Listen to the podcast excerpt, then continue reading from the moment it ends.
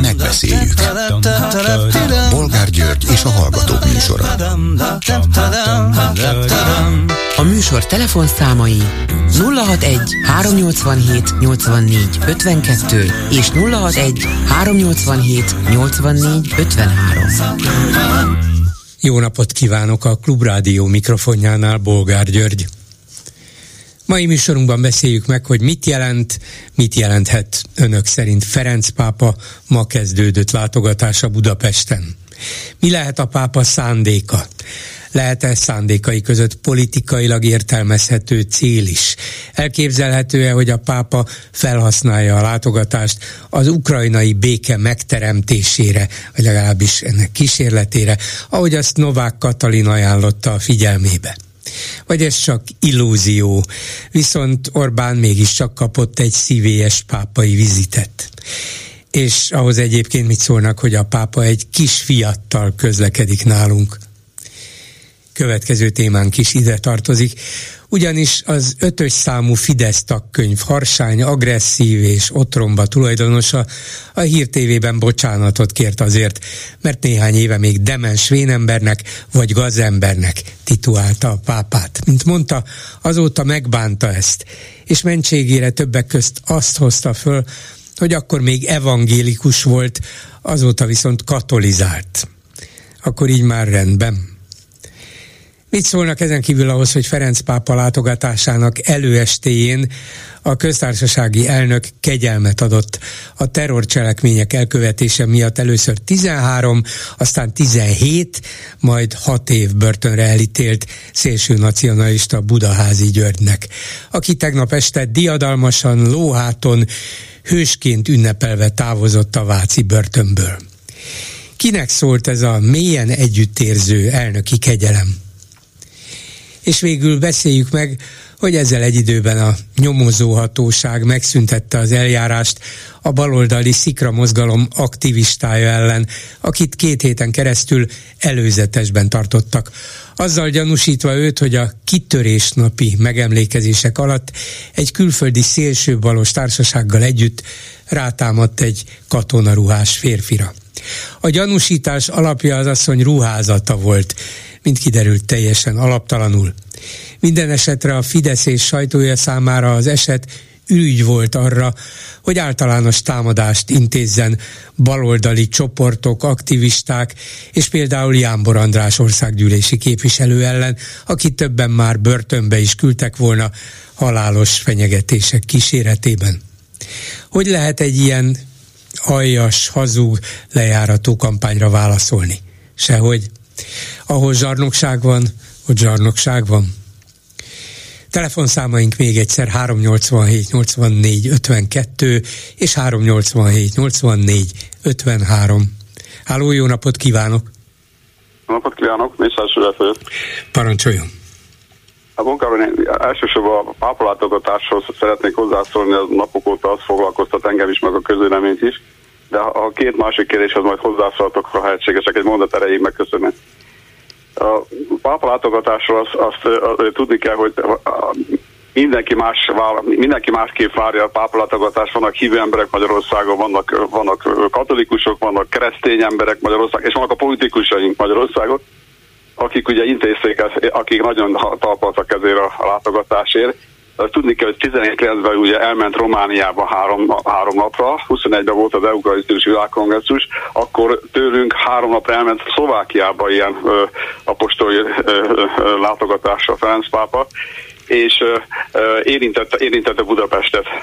Na most, most eljött mi hozzánk is, és most ebből azt akarják a politikusok, hát most belehallgattam, még nem hallgattam végig a Óvák Katalin beszélt, meghallgattam, de még a Ferenc pápa válaszát nem egészen tudtam végighallgatni, az látszik, hogy egyértelműen a mi politikusaink az most fel akarják használni a pápa látogatást erre, a, erre a sajátos magyar béke, béketervre, amit ők kitaláltak Putyinnal együtt.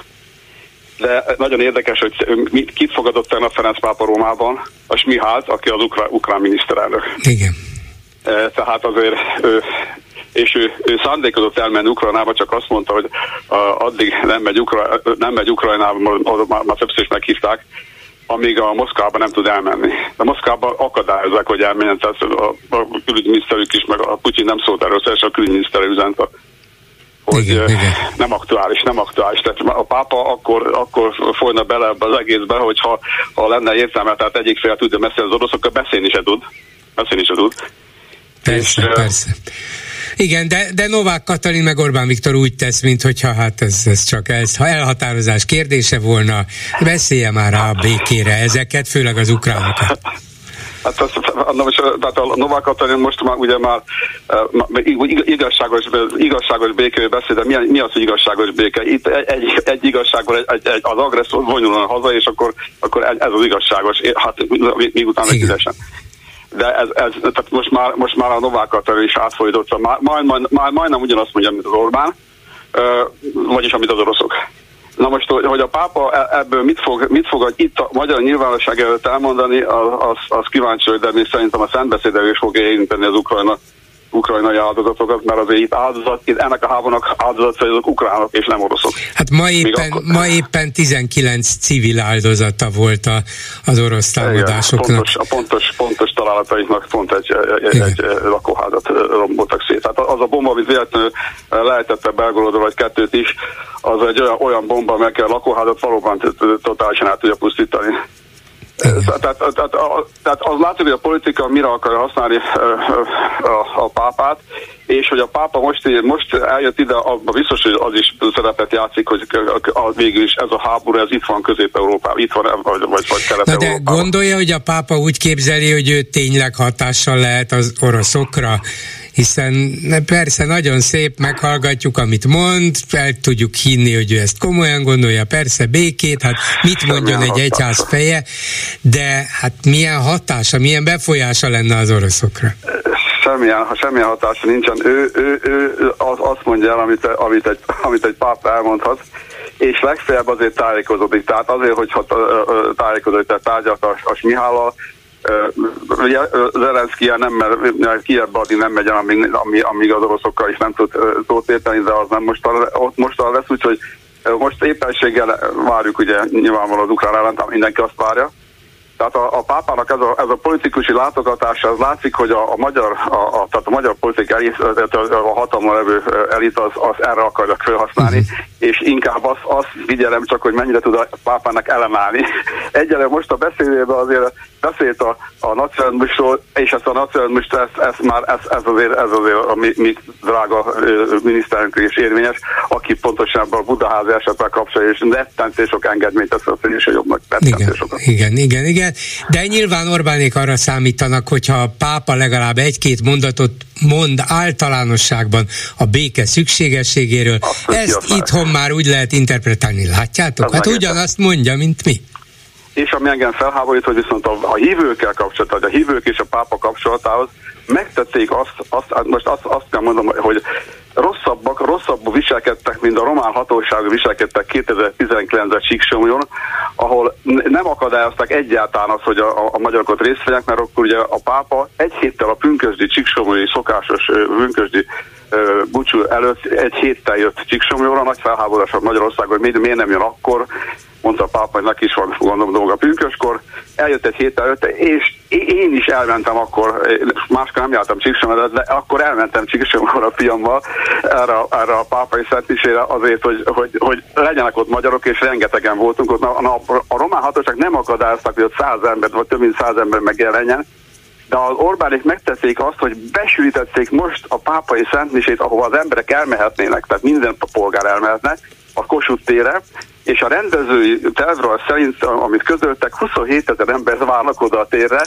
most már százerről beszélnek, hát a Könnyedű utcán, most a Könnyedű utcákban oda, oda menni, hát akkor a, templom, a tévé is meg lehet nézni. Igen, oda, így van. Oda, hát, onnét már nem látni, persze. Igen, hát a Kossuth hát teret úgy alakították át, hogy ott már, ne, ott már csak a töredéke lehet annak, mint amennyi abszolút, 15 abszolút. évvel ezelőtt lehetett. És az, a, a hívő embereknek, akik a romába drága pénzekért elzarándokolnak azért, hogy a, mert a pápa az mikor kerül a pápai audenciára kevés ember jutás, sok, sok ezer ember eljut, mert hosszú, hosszú uralkodás van egy pápának, de oda nem jutnak. A, a, a Szentpéter térre elmennek azért, hogy amikor a pápa mobil alatt közöttük végig, akkor közelét, azt láthassák, hogy mint megérinthetik a pápát. ez a hívő emberek, a katolikus hívőknek ez egy, igen. az mint a, mint a Mohamed Mekka. Igen, igen, Na, igen. Ezt akadályozzák meg, ezt akadályozzák meg, hogy a második uh, Szent János Pálpápa, amikor itt volt 2001-ben, amikor akkor még, még a Fidesz úgy emlegette a, a, a hívőket, meg a katolikusokhoz csuhások, nem felejtjük el, akkor 200 ezer ember volt a hősök terén. Igen, e, biztos, hogy egy alkalmasabb helyszín lett volna arra, hogy sokkal több Igen. ember érezhesse úgy, hogy egészen közel van a pápa. A Kossuth tér erre már, igen, már alkalmatlanná vált, az biztos. Az egy politikai rendezvénynek a színhely, és, és úgyis most, tehát ez pregnás mutatja, hogy a, a, ha, ha a hősök tere megy, akkor azt nem lehet hozzákötni a, a politika hatalomhoz, de, de a parlamentet, ahol, ahol valamikor még a miniszterelők isztéket, meg a többség ott van, az egy politikai rendezvény, ezt minden, mindenki elmondja, csak egyedül a kormány nem. Az, az egy szót nem szól. Az, mintha valami ez tökéletes dolog lenne. Hát, ez, ez az, ami engem felháborít. Igen, igen, igaza van. Jó, akkor a budaházi és a, és a baloldali hát a aktivista. Igen, hát az, az, a, a, Buda, a, Buda, a budaházi ügye az egy, az, az, az, az egy hihetetlen, hihetetlen kérdés. Ha most a valódi aktivistát eleve azt nem tudom, hogy ott, ott, ott mi történt, de én akkor elítéltem ezeket a...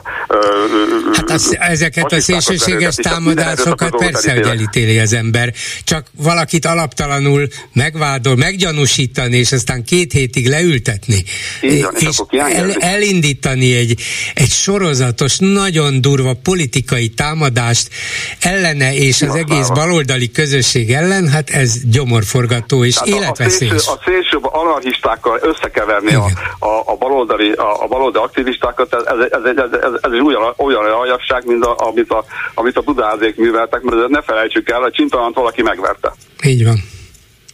Hát ott, ha, ha azért nem is jár 17 év, azért, azért, azért nem De hát az csak egyik, egy eleme volt a támadás sorozatnak, sok volt. Így van, így van, de a magyar, a magyar igazságszolgáltatást ennyire, ennyire semmibe venni, hogy most akkor ő, ő, már nem csak neki ad, mindenkinek kegyelmet adott. Igen. Szóval, de még, még, még, még a legfontosabb dolog az, hogy ez a, ez a, ez a, ezeket a kit, kitöréstúrás kis újfasiszta csoportokat, ezeket folyamatosan lédelgetik. A Duró, a Duró Dorának a, a nyilatkozatá, a Duró Dorával üzentek a Izvesziába az oroszoknak, hogy hát mennyire vannak itt Magyarországon ellenzői ennek a, a, a, a, az ukránoknak. Hihetetlen. Hihetetlen. Hihetetlen. Köszönöm szépen, hogy hívott. Én Minden jót, viszont hallásra. A telefonnál pedig Jámbor András, a párbeszéd országgyűlési képviselője, a Szikra mozdalom vezetője. Szervusz András! Jó napot kívánok, és üdvözlöm a hallgatókat, vagy szervusz. Igen. Jó, hát már az ember nem tudja, hogy hogy köszönjön egy, egy országgyűlési képviselőnek, aki azért újságíró volt, de szerintem nem felejtetted el te azt sem. Jó. Nem, nem. Uh, hát szóval ez egy, ez egy jó hír volt, megkönnyebbülés gondolom neked is, hát még az aktivistátoknak, aki két hétig ült, gondolom kétség, kétségbe esetten, és, és ki tudja milyen félelmek közepette, látva, halva, nyilván tudva arról, hogy milyen támadásokat indított a kormány propaganda ellene is, meg a mozgalom ellen is, meg te ellened is, minden, minden baloldali szélsőséges, kvázi baloldali fasisztának minősítve, szóval ez akár elégtétel is lehetne. De hogy fogadtátok ezt, ő és te és ti? Hát Hát nyilván uh, én is, és ő is, és a Szikra minden tagja, és gondolom azok is, akik szimpatizálnak velünk, meg azok is, akik szimpatizálnak a magyar jogállam gondolatával, azok örültek ennek a rendőrségi döntésnek, ami ugye azt mondta ki, nem azt mondta ki, hogy nincs elég bizonyíték, vagy nem is másolt, hanem az van ebben a, a gyanúsítás megszüntető határozatban, hogy nem követte el a bűncselekményt. Tehát ez egy elég egyértelmű állítás. Uh, én annak örülnék, hogyha azok, akik most nem annyira örülnek, mert ugye erre a hazugságra, ami egy Facebook like és egy ruhazonosság alapján nem csak egy embert 14 napra, hát ez nem csak berakott a börtönbe lényegében, hanem egy politikai közösséget próbált megbélyegezni, erőszakosnak beállítani, a hazaárulónak beállítani. Tehát ezek az emberek is egy kicsit reagálnának legalább erre. Én nem nagyon látom, hogy azok a médiatermékek például ezt a hírt lehoznák, akik, akik a taktársunknak a, nem csak a saját képét, nevét, rakták ki az ártatlanság vélelmét megszegve, hanem másik, több, több a mozgalom másik tagjának is az arcképét, illetve ennek a tagunknak, a családjának és a, a családtagjainak is a nevét kirakták az internetre. Hogyha ezek az emberek legalább reagálnának erre valamit, hát én azt gondolom, hogy hogy bár sajnos láttunk már ilyet, azért, azért ez mégiscsak egy ilyen brutális határátlépés, hogy, hogy egy teljesen random politikai véleményét nem titkoló állampolgárt egy Facebook lelk és egy ruhazonosság miatt ártatlanul 14 napig fogva tartanak. Mivel magyarázod így utólag, meg közben is nyilván kerestétek a magyarázatot, hogy hát azért ez már eleve a külső szemlélő számára is nagyon-nagyon nem látszott bizonyítéknak, hogy egy kamera által rögzített, nem világosan látható, egyszerűen csak ruha azonosságra építő, építő mm, gyanút megfogalmazva valakit szépen szépen beraknak két hétre a börtönbe, és elindítanak egy ilyen durva politikai kampányt, mintha az egész előre ki lett volna találva, hogy kell keresni egy ilyet, és aztán ebből a egyébként rendszeresen megismétlődő szélső jobboldali új náci megemlékezés sorozatból csináljunk, faragjuk át ezt az egészet valamiféle baloldali szélsőséges megmozdulássá, és akkor így több legyet ütünk egy csapásra. Azért azt jegyezzük meg, hogy bár egyébként ugye szélsőjobbali támadás is történt azon a hétvégén, hiszen a betyárság tagjait támadtak meg járókelőket azért, mert fotózták őket.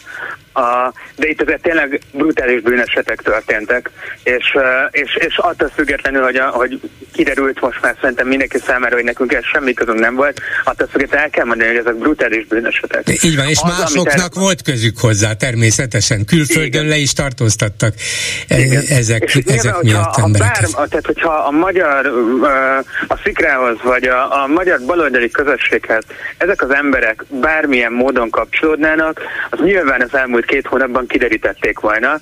Tehát, hogy, hogy a kérdésedre is válaszolok egy kicsit pontosabban, én nem gondolom véletlennek, hogy, hogy, hogy, hogy pont egy szikrás találtak ebben az esetben. Sőt, ugye volt a másik történet is, ami később volt, ahol a, a Deák Dánielnél kommentelt egy, egy hölgy, hogy a, egy csőbombát rejtette a Deák Dániel lakásában, amelynek a geolokációja az Orbán Viktor bérrendszerében található, és ugye ezért ez a hölgyhez kimentek, házkutatást tartottak nála, illetve eljárást indítottak. Az, ami egyszerűen jelent meg, hogy ennél a, ennek a nőnek az volt az első kérdés, amit feltettek, hogy ő a szikra tagja Egyébként nem az. Uh, de hogy ez is azért uh-huh. azt erősíti, hogy itt, itt arról van szó, hogy, hogy mi az elmúlt hónapokban nyilván egy kis politikai közösség vagyunk, 400 taggal, nem, nem mi vagyunk az ország legerősebb politikai közössége, de ahhoz képest, amilyen erőforrásaink vannak, ahhoz képest próbáltunk kiállni ebben a helyzetben, ebben az inflációs környezetben azért, hogy ne azokkal fizetessék meg a válságárát, akik, akik egyébként is nehezen tudják ezt kifizetni, hogy azok az oligarchák, akik semmit nem raknak pluszban bele a közösbe, ők fizessék meg a válságköltségeit, vagy azok a szektorok, amiket a kormányzat nem adóztat meg pluszban, mert a ő saját oligarchai tulajdonában van, azokért is vonják be a közterviselésbe, illetve hát a végrehajtói mag főügyében elég keményen beleálltunk, és én azt gondolom, hogy, hogy ez egy üzenet is lehetett a rendszer részéről, hogy, hogy hogy hát nem kéne itt pattogni. A másik része, amit meg gondolok, hogy mi itt a politikai indítatás, hogy én a 8.-9. kerületnek vagyok a képviselője, nekem Kocsis Máté az elődöm ilyen szempontból, tehát ugye Kocsis Máté nem indult újra, de uh, korábban ő volt itt a képviselő, sikerült itt a Fidesz megverni, ugye Piko Andrásnak sikerült a polgármesteri székben is a, a, a Fidesz legyőznie, és, és én azt gondolom, hogy ennek van egy helyi pikantériája, mert hogyha azt is beleértjük például, hogy Kocsis Máté volt kabinetfőnöke, felel jelenleg a polgári titkosszolgálatok ellenőrzéséért a kormányban, és hát tudjuk, hogy, hogy Kocsis Máté felel a Fideszen belül a negatív kampányok elkészítéséért. Úgyhogy én azt is gondolom, hogy, hogy itt például neki is van felelőssége abban a propaganda hadjáratban, amit ránk zúdítottak, erőszakosnak hazudva minket, és azt is gondolom, hogy Kocsis Máténak mondjuk hát nem kéne Fidesz frakció vezetőnek maradnia azután, hogy több sajtótájékoztatón egy ilyen alaptalan vádra alapozva hergelt tovább egyébként a saját honfitársai ellen mindenféle alap nélkül. De azért írva azt is gondolod, hogy attól, hogy te azt mondod, hogy nem kéne maradnia, ő még inkább marad, nem? Igen, de szerintem, de attól függetlenül, nyilván nem, fogom, nem gondolom azt, hogy Kocsmát le fog mondani, de attól függetlenül vannak olyan helyzetek, amikor ki kell mondani azt, hogy van felelősség, van politikai felelősség, és ezt viselni kell, mert hogyha ezt nem mondjuk ki ezt a mondatot, akkor azzal már eltoljuk ezt a politikai felelősséget. Értem, és um, lehet, hogy ebből a nagyon gyalázatos történetből a szikra mozgalom még akár jól is jöhet ki, hiszen te is mondod, hogy néhány száz tagotok van, és valószínűleg a magyar társadalomnak még az aktívabb része sem sokat tudott, hallott erről a mozgalomról. Az elmúlt két hónapban azon már hallhatta, persze a sok rosszat, a sok rászórt rágalmat, hazugságot, amiről aztán, amelyekről aztán kiderült, hogy, hogy ezek nem igazak, alaptalanok, és az egész arra szolgál, hogy titeket valahogy eltiporjanak, vagy legalábbis elhallgattassanak. Nem lehet, hogy akadnak majd, vagy már talán akadnak olyan emberek, akik azt mondják, hogy én szeretnék csinálni ezzel ellen a, tenni valamit ezzel ellen a igazán bűnös és gátlástalan hatalom ellen, és ha itt van egy ilyen mozgalom, hát akkor rám számíthatnak.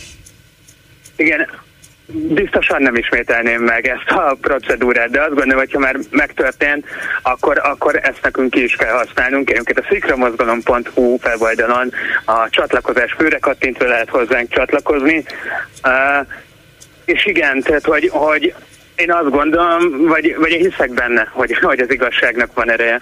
És egy ilyen szintű hazugságnál, ahol egy ember életét ennyire tönkretették, én, én bízom abban, hogy, hogy, hogy itt annak, hogy ezt ki tudjuk mondani, hogy ez az egész hazugság volt, annak lesz egy olyan ereje, ami a következő hazugságnál is tud majd hatni. De nyilván ez akkor működik igazán, hogyha, hogyha az emberek segítenek nekünk. Nekünk nincs egy milliárd forintunk, mint a Fidesznek volt a kampányban, hogy a Márkizaj Péter háborús mondatát végig hirdessék. A, mi abban bízhatunk, hogy az állampolgárok közössége tud nekünk erőt adni ahhoz, hogy elérjük a politikai céljainkat, és egy ilyen esetben tud abban segíteni, hogy tovább viszi azt, hogy mi az igazság, és minél több emberhez eljuttatja. És valamilyen jogi utat próbáltok keresni, hogy az aktivistátok ne csak erkölcsi elégtételt érezhessen, hanem esetleg annál többet is kapjon? Abszolút, és én azt gondolom, hogy, hogy ez egy olyan ügy, amiben például a kártérítés meg is fogja állni a helyét. Tehát, hogy ez teljesen egyértelmű szituáció, hogy 14 napig úgy tartottak valakit fogva, hogy nem voltak megalapozottak a bizonyítékok, és hát utólag pedig tudjuk, hogy teljesen alaptalan volt ez az egész, egész állítás sorozat. A, ezen kívül pedig azt nyilván meg kell nézni, hogy, hogy sajtóperekben mi a lehetőség ezután a rendőrségi döntés után, de minden egyes eszközzel élni fogunk, ami, amit, amit reálisnak lehetünk, és ami a lehetőségeinkhez mérten adott. És egyébként nem az fog történni, hogy kiadtunk, tartottunk meg sajtótájékoztatót, és ennyiben hagyjuk ezt az ügyet. A, én azt gondolom, hogy, hogy az igazság azért akkor teret magának, hogyha ezért dolgozunk is, és mi meg fogunk dolgozni ezért. Köszönöm szépen Jánbor Andrásnak, a Párbeszéd országgyűlési képviselőjének, a Szikra mozgalom vezetőjének. Szervusz, minden jót! Én is köszönöm szépen, és üdvözlöm a hallgatókat! Háló, jó napot kívánok! Jó napot kívánok önnek és a hallgatóknak is. Bajer Zsolt ügyéhez szeretnék hozzászólni. Igen. Hát az a kérdés, hogy van-e ennél lejjebb?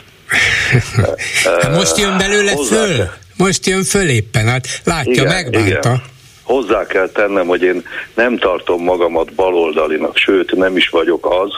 Egyházi iskolába jártam, és nekünk annak idején a hittan tanárunk a gimnáziumban megtanította azt, megtanít, megtanultuk az államvallásokat, általában a vallásokat, és utána azzal azt tanították nekünk, hogy jó rendben van, válasszatok, amit akartok. De nehogy az legyen, hogy utána azt mondjátok, hogy a katolikusból kiválasztjátok azt, ami nektek jó. Lehet bort inni. A reformátusból azt kiválasztjátok, ami nektek jó. Lehet több házasságot kötni, stb. Nehogy azt mondjátok, hogy akkor hívők vagytok. Ahová letettétek a voksotokat, az szerint tessék végigélni az életeteket. Na ez az egyik része. A másik az, hogy hogy, hogy most derült ki Bajer Zsoltról, hogy egyáltalán hívő ember, és hogy, hogy most derült ki, hogy ő tulajdonképpen korábban evangélikus volt, most meg úgymond katolizált, magyarul átkeresztelkedett, megkeresztelkedett, állítólag bérmálkozott semmilyen Zsoltnak a Bérma keresztségével, vagy Bérma keresztapaságával. Hát nem kérkedett ezzel korábban, hát egy szerény ember, meg, megtartotta magát. Na ez az egy, vagy még egy szeretném folytatni, tehát azért ez fontos dolog, legyen valaki evangélikus, vagy katolikus, de a másik egyháznak a vezetőjét, hogy veszi a bátorságot, még ha publicista is, hogy ilyen szavakkal illesse. Hát most csak mást nem mondjak, ha egy zsidó egyházi vezetőt illetnének ilyen szavakkal, az egész világ felhördülne, és ez érdekes módon ez úgy elsikkat, az még hagyján, de még a képernyőn bemeri mondani, hogy hát tulajdonképpen akkor én még evangélikus voltam, és mondhatom azt, hogy ez egy vén hülye, nem ezekkel a szavakkal mondta, hanem demens vénember, ez egy vén hülye, és ezzel igazából nem is kell foglalkozni, és szégyent hoz az egyházra, stb. stb. Na most még egy dolgot hozzá kell ehhez tenni. Látjuk, hogy Orbán Viktor ugye eljárt karácsonykor a hajnali szentmisékre, az úgynevezett rorátékra. Igen. Hát ő ugye állítólag református. Erről se tud senki semmit egyébként, mert családilag ő abszolút materialista családból származott, de attól még valamilyen módon lehetett református, bár nem tudjuk, hogy milyen hitéleti el, előzményei voltak ennek, mert amennyire le lehet követni Orbán Viktornak az életét, semmilyen. Hát semmilyen, azt lehetett tudni ugye, hogy amikor megszületett az első, és talán a második gyereke, akkor Iványi Gáborhoz vitték el megkeresztelni. Na de az Iványi Gábor az evangéliumi közösségnek Igen, a ö, főpásztora, aminek semmi köze nincs a református Hogy, semmi, persze, persze. Azért mondom, hogy hát Tehát valamilyen teljes zűrzavar, lehet, igen. teljes zűrzavar uralkodik a jelenlegi kormányba a vallás ö, dolgait illetően. Totális zűrzavar. És ezt hozzák fel példának.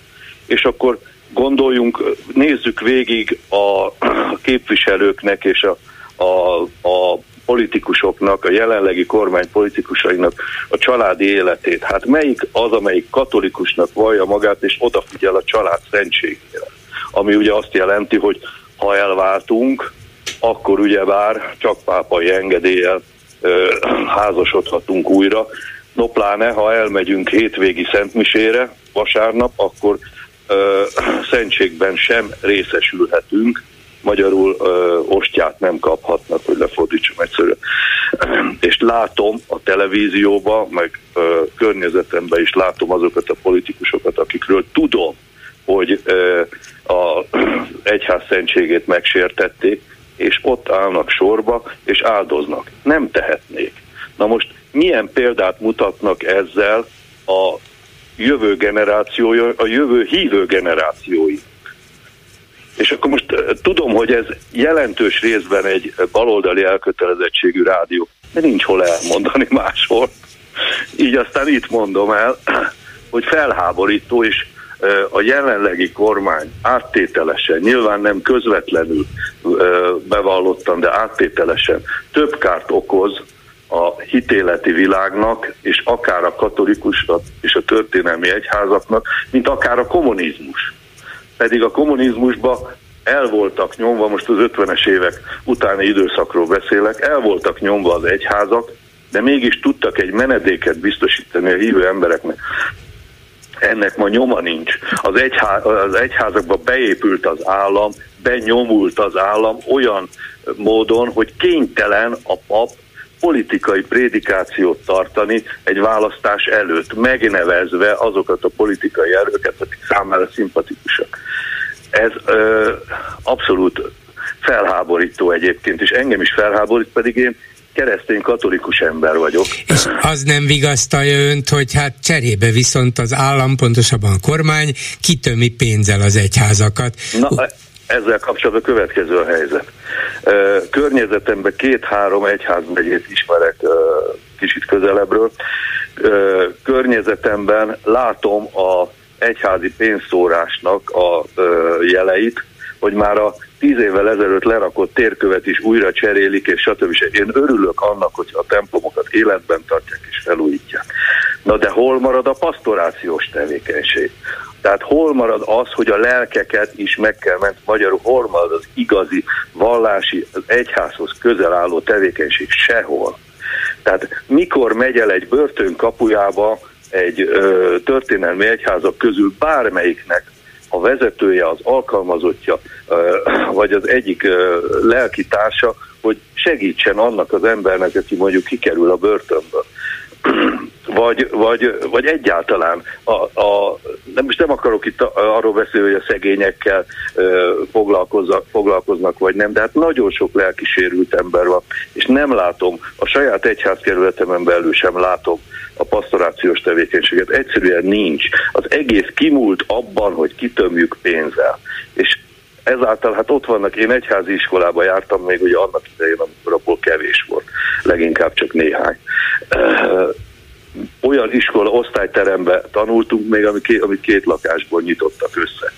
És tehát nem jó körülmények között, és akkor finoman fogalmazok. A szellemi színvonal az magas volt, de a, a technikai körülmények nem voltak jó. Ma az egyházi iskoláknak minden rendelkezésükre áll. De hol van, hol van az oktatásban, hol lehet ezt látni? Megnézzük, ugye abban az időben az a gimnázium, ahol én jártam, hát ott a legjobbak közé tartozott, többek között Kunce Gábor is oda járt, csak úgy mondom. Legjobbak közé tartozott, és ez látszott is az eredményekben, ennek ma nyoma nincs. Az egyházi iskolák ugyanúgy elsüllyedtek, mint az állami iskolák. Tehát a pénzzel nem lehet mindent megoldani. Hát persze. És sajnos a társadalom jelentős része, akik ma kritika nélkül követik le ennek a ö, kormánynak a kötődését a történelmi egyházakhoz, ezt elfogadják. Na most még egy gondolatot, és akkor nem tartom föl tovább. Itt mindenképpen beszélni kell arról, hogy ugye ugye az oroszokhoz való ö, tartozás, vagy, vagy ö, hogy ki hová szeretne tartozni. Valóban most egy történelmi hát, helyzet. Talán tartozni helyzet, nem, de legalább barátkoznak hát, mondjuk. Tartozni, maradjunk annyi, hogy tartozni. Igen, ennyire? igen. Tehát a jelenlegi történelmi helyzet valóban ö, igényel egyfajta besorolási, vagy van történelmi helyzet kiváltott egyfajta besorolási, besorolási kényszer. De azért egyet gondoljunk meg, mielőtt annyira büszkén letesszük most országos szinten a voksunkat Oroszország mellett, hogy az oroszok a mi életünkben már egyszer bizonyították, hogy mire képesek birodalmi szinten. A politikájukra a gulág volt jellemző, a munka- és haláltáborok, a gazdaságukra a nyomor, amit exportálni is tudtak, műszaki felkészültségekre pedig a kiváló képességű, saját fejlesztésű zaporozsat. Hát meg sajnos a kiváló atombombáik. Na jó, az egy másik történet, hogy azért van egy-egy terület, az űrtechnika, meg stb., amire, amire tudtak központosítani. De minden egyéb, amire, tehát óriási birodalmat építettek fel, vagy adott rá a történelem lehetőséget az oroszoknak, hogy óriási birodalmat építsenek fel. És azért akik megélték a 50-60 évet, vagy 70 évet, vagy még többet, azok tudják, hogy igazából most Kelet-Európát nézve a nyugathoz képest itt nyomor volt. Elképesztő nyomor. Még Magyarországon nem annyira, de ez most mindegy, de azért itt is nyomor volt, Igen. és nekünk Trabantunk volt, nekik meg Volkswagenjeik voltak népautóként, és a Trabantra is 6-8 évet vártunk, ők meg 6-8 hetet, vagy 6-8 napot. És még sorolhatnám ezeket a triviális dolgokat. Tehát ezeket figyelembe kell venni, az oroszok nem képesek arra, hogy birodalmi szinten ö, megfelelő életszínvonalat biztosítsanak a társadalmaknak, de nem is akarják. Ez egy más kultúra. Így van. Na jó, ennyit akartam elmondani. Hát köszönöm, köszönöm szépen, hogy örülök, hogy minket hallgat, néha jelentkezzem. Minden jót, viszont hallásra. Minden jót, viszont hallásra. Háló, jó napot kívánok! Jó napot kívánok, üdvözlöm, én Móci László vagyok, és hát az előttem szóló úriember egyik hozzá, itt vonalban vagyok, Igen. én vagyok talán. Az előttem szóló úriember, hát tökéletesebben összesen foglalhatta volna itt az oroszokhoz való tartozás miben létét, amit ugye én is akartam említeni egy témaként, ugye talán még az így a, a, a nagy béke, béke szeretet a magyar kormányról, ugye most így a pápa látogatás alkalmával is ugye ez kihangsúlyozandó dolog lenne, ha jól tudom, a magyar politikában, és és hát David Pressman, úgy jól mondom a nevét, amerikai ugye nagykövet, ezt mondta, hogy ez azért nagyon, hát nem túl jó dolog, sőt kicsit veszélyesnek tűnik. Egyrészt, hogy ugye a NATO egységén hát ugye egy kicsit olyan repedés keletkezik, vagy hát nem hát mutatja hát egyedüliként akadályozzuk hát, Ukrajna közeledését igen, igen, a NATO-hoz. Igen, és ezt ő nagyon fontosnak tartotta, és minden tag, hogy egységes legyen az egész, mert Oroszországgal szemben csak egységesen lehet föllépni. Így van. Tudnék, a, a, nem, ebbe talán egyetértünk, mert sokan mondták ezt, de abszolút. Ha, ha széthúzás van, akkor az bármilyen mm, apró dolognak is tűnjék, az nagyon-nagyon komoly hatással lesz az elkövetkezendőkre. Igen, Rimóci úr, ember... hadd had szakítsam félbe, mert itt Igen. vár a vonalban Bárándi Péter, de ígérem, hogy visszahívjuk 5 óra után, jó? Jó, És jó, akkor, köszönöm szépen. Akkor folytathatja Persze. nyugodtan, Kösz, így meg aztán... Szépen. Két témát akartam. Jó, jó, hogy, hogy nem, meghallgatjuk, de akkor a vonalban Bárándi Péter ügyvéd volt igazságügyi miniszter, jó napot kívánok! Jó napot kívánok! És hát itt ez a meglehetősen, mondanám, hogy váratlan, de már azért folyamatban volt, mert a, a Hunnia perben elítélt mm, bűnözők vagy vádlottak egy részét már Novák Katalin kegyelemben részesítette, és most a fővádlott Budaházi György is kegyelmet kapott, tegnap este a Váci börtönből lóháton távozott, hősként ünnepelték, de mégiscsak váratlan volt. Talán az alkalom is, hogy éppen a pápa látogatásának előestéjén történt mindez, valamiféle nagy szent megbékélés jegyében, hogy nézi ezt a jogász, hogy hát Istenem, létezik kegyelem, úgyhogy aztán az államfőtől függ, hogy kit részesít ebben, vagy azért bizonyos dolgokra az ember másképp néz, hogy na, pont ő kapott kegyelmet, miért? Hát szóval ön szerint miért? Hát, eh, hogy mondjam, jogi kifogás nem eshet rajta, mert nyilván a, nem tudjuk, de hát másként nem lehetett, hogy az igazságügyminisztériumban eh, előkészítették az ügyet, a miniszter tett egy, miniszternek tettek egy előterjesztést, és ezt ő megküldte a köztársasági elnöknek, ahol megint csak megvizsgálták feltehetőleg eh, az iratokat az igazságügyminiszteri előterjesztéssel együtt, és akkor az öreg király szerepében a mindenkori köztársasági elnök az e, indokolási kötelezettség nélkül e, kegyelemben részesíthet valakit, akár eljárási kegyelemben, akár pedig, mint ahogy itt történt, végrehajtási kegyelemben.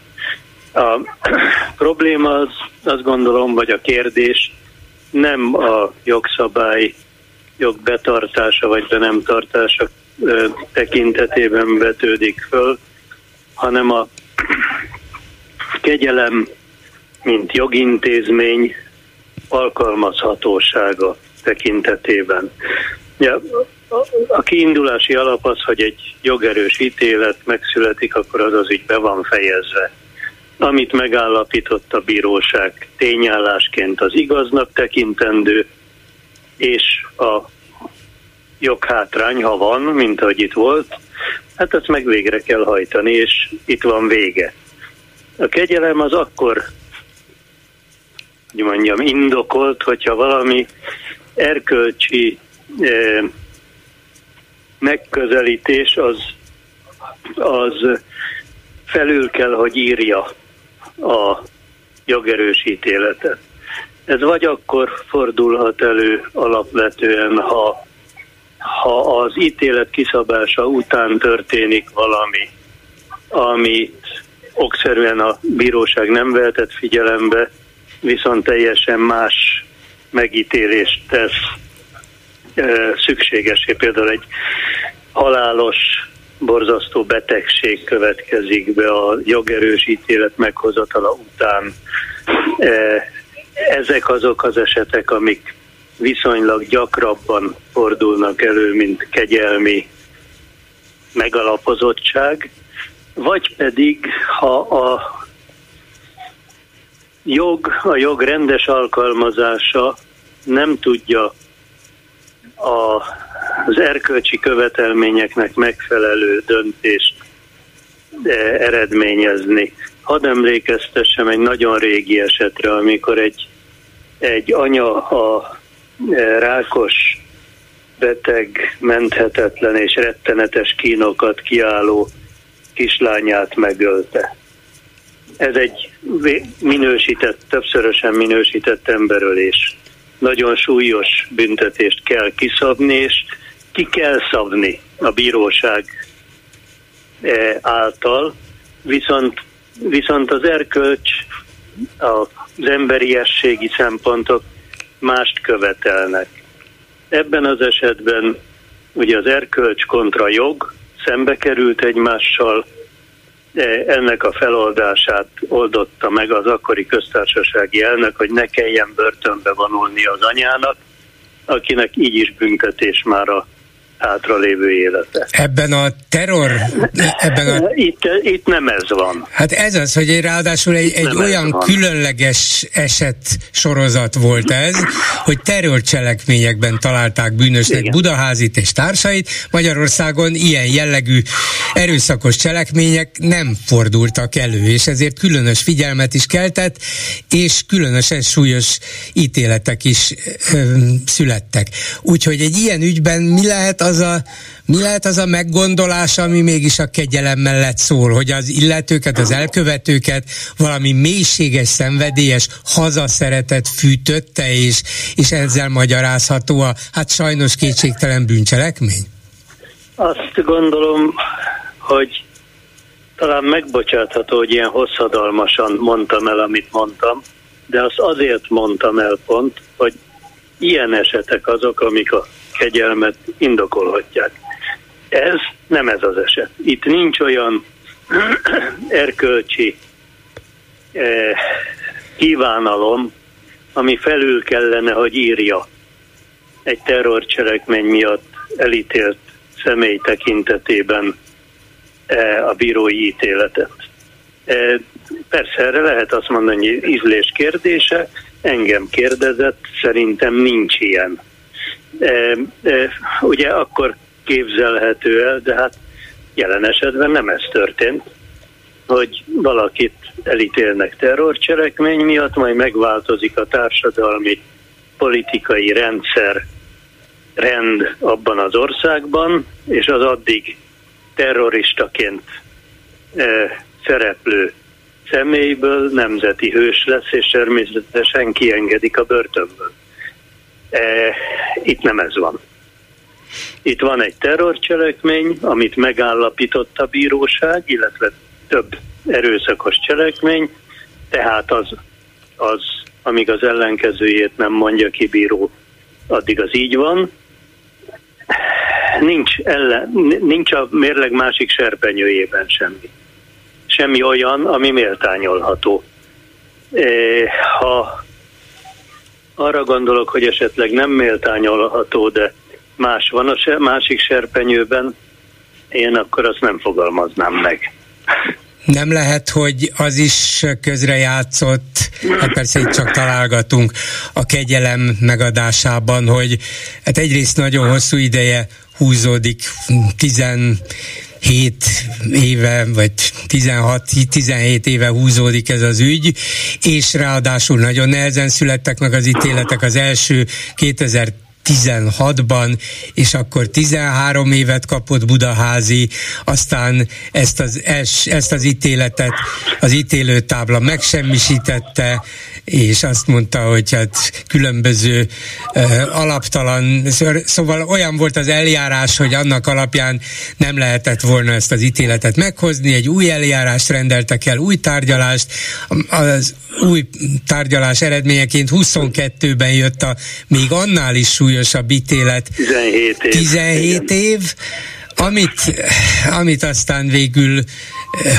hat évre csökkentettek, szóval az ember úgy látja kívülről, hogy minthogyha fogalmuk nem lenne a bíróságoknak, hogy mi történt, vagy egészen másképp értékelték azt, ami történt, és hogy ebben az űrzavarban lehet, hogy az a legegyszerűbb, hát adjunk neki kegyelmet, mert, mert itt maguk a bíróságok se ismerték ki magukat. A, a bírósági munka, a bírói munka az sajnos elég gyakran eredményez ilyen kilengéseket. Nagyon súlyos erkölcsi, jogi kérdéseket kell megítélni a bíróságoknak, amelyekben a megítélés során bonyolult eljárási szabályokat kell betartani.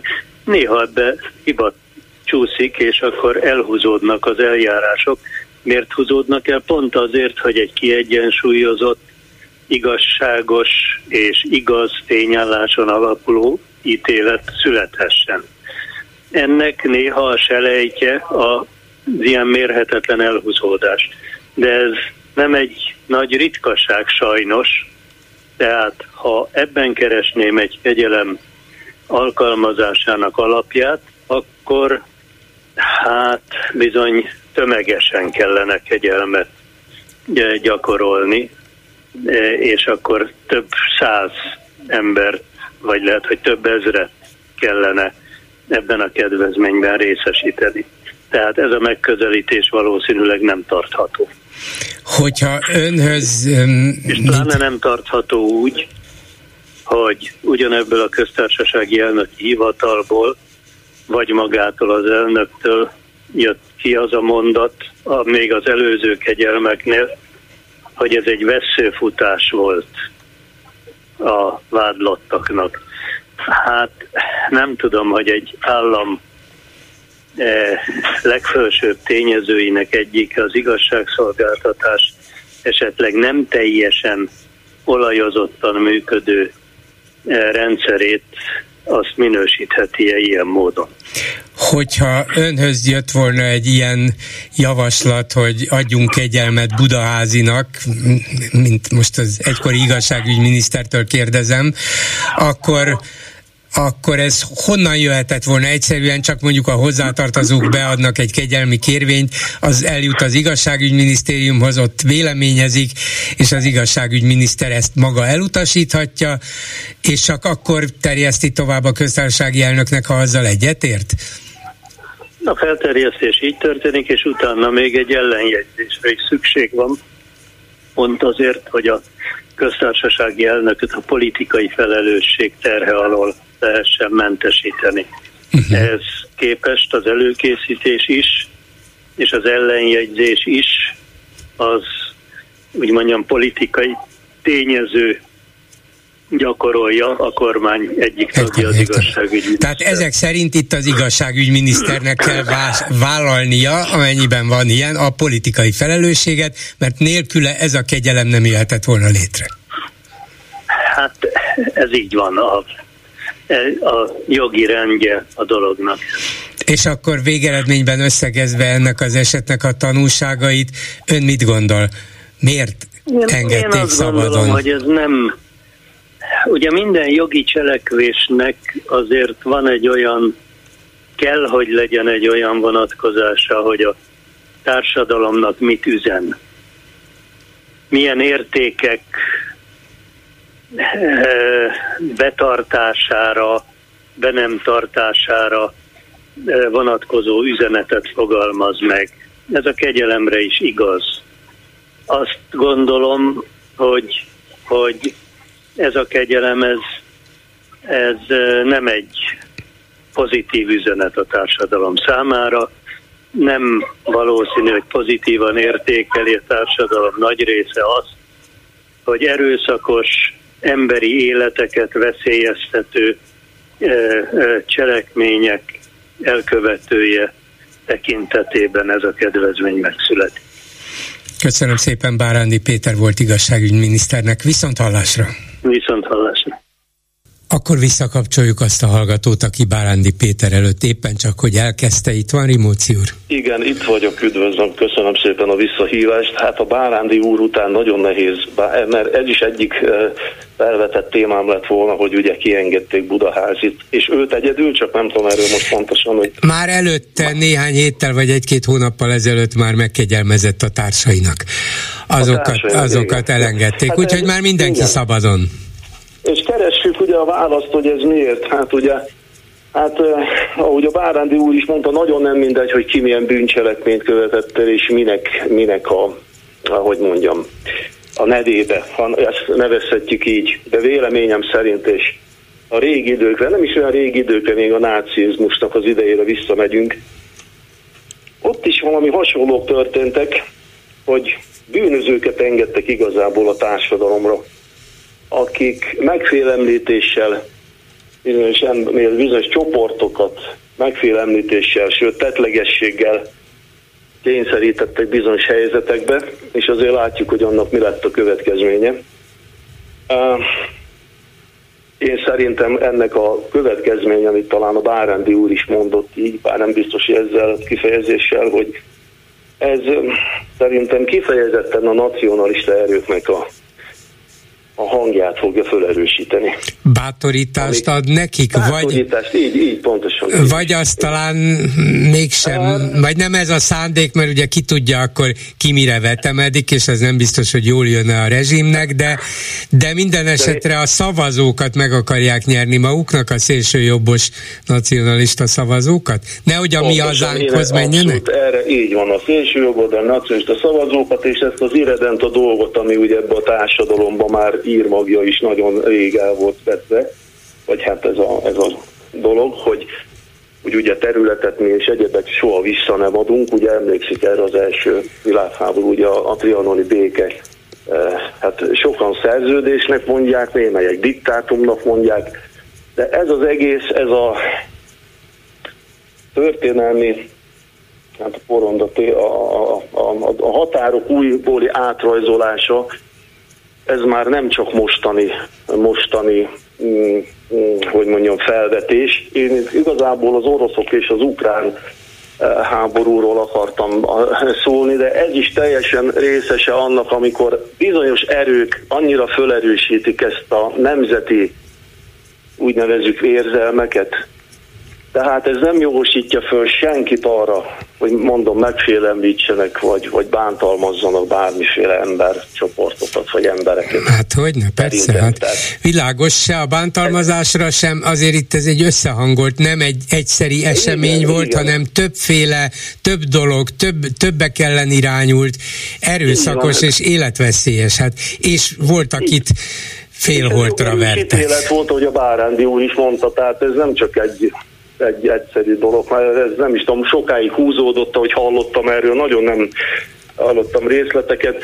De az a lényeg, hogy minden ilyen nacionalista erő, tehát az ilyen, hogy mondjam, irredent a gondolatokkal, hát ilyen gondolatokat dédelgető emberek, vagy társadalom egy része, az, az most nagyon-nagyon jó, jól érzi. Igen, és még ráadásul az is benne van, hogy miután ezt egy terrorügynek nevezte az igazságszolgáltatás, terrorcselekményeket követtek el a, az elítéltek. Pontosan, ez, ez olyan, mintha ez megbocsátható bűn volna. Hát igen, akkor most kegyelmet kapsz, igen. te, mint és terrorista. A, a kormány mindig ugye most a pápa látogatás ugye kapcsán is ugye a békét hirdeti.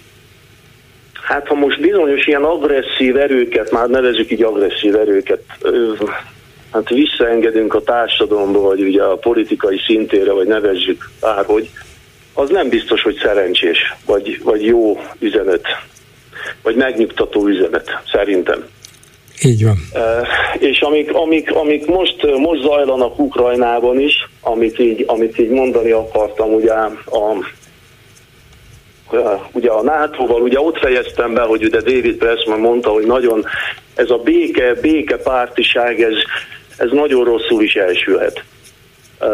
Tudni, a magyar, magyar kormány nagyon, nagyon megpróbál hát ugye egyensúlyozni itt a két erő között, de ezt már előttem lévők is nagyon sokan mondták, hogy egy háborúnál egy, egy agresszor által elkövetett támadás a kirobbantott háborúnál, ami egyértelmű volt, hogy ki, ki volt a felelős ennek, szerintem, Hát ez nem kérdés, ugye hónapokig látszott, hogy az, az oroszok összevonják a csapataikat, Amerika elkezdte őket figyelmeztetni, hogy ne, ne, ne támadjatok, ne csináljátok.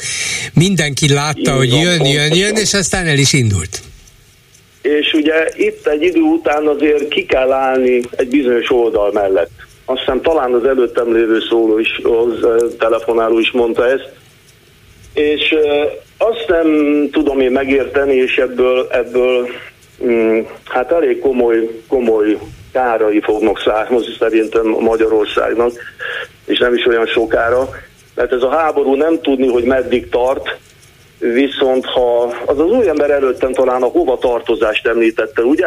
Pontosan az oroszoknál, ha jól emlékszem. Igen, még, igen, igen, hová. ő még ráadásul ugye, ezt, már ezt volt részünk ebben, fogalmat használt. Nekem is bőven, tehát mindenki tudja, hogy ez milyen világ, és hát azért ez nagyon elkeserítő, hogy, hogy ebből az emberek mit sem tanultak.